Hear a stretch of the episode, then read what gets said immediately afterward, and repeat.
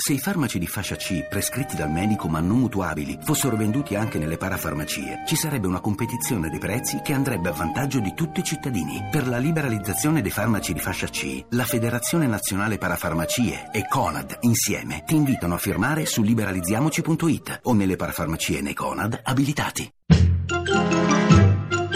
A un giorno da pecora, Francesca Fornario è lieta di far far la pace a Corradino Mineo e Matteo Renzi. Io ho sicuramente sottovalutato il modo con cui questo discorso veniva preso. Quando ha detto che Renzi è succube di una donna bella e decisa. Ero fuori dalle grazie di Dio. Ecco, bravo, spieghiamo. Io lì stavo raccontando il profilo di un premio. E le è scappata un po' la mano. Ho raccontato il profilo di quest'uomo. È un uomo che non ha una visione del futuro. Vabbè, adesso non rimanghiamo. È un uomo che mh, incerto su tutte le questioni di merito. Mineo. È un uomo che è subalterno nei rapporti diretti. Ma così mi ridice che è subalterno alla donna bella e decisa. Lo è stato. Ma come? Pur di non dare torto alla Boschi, Renzi si è messo in un pasticcio. Mineo, la prego, zitto. La cosa che ho detto è delibata, la sanno tutti. Shh. Mineo, per piacere. E non ci faccia litigare con Renzi che ci chiudono, chieda scusa. Maria Elena Boschi ha delle grandi qualità.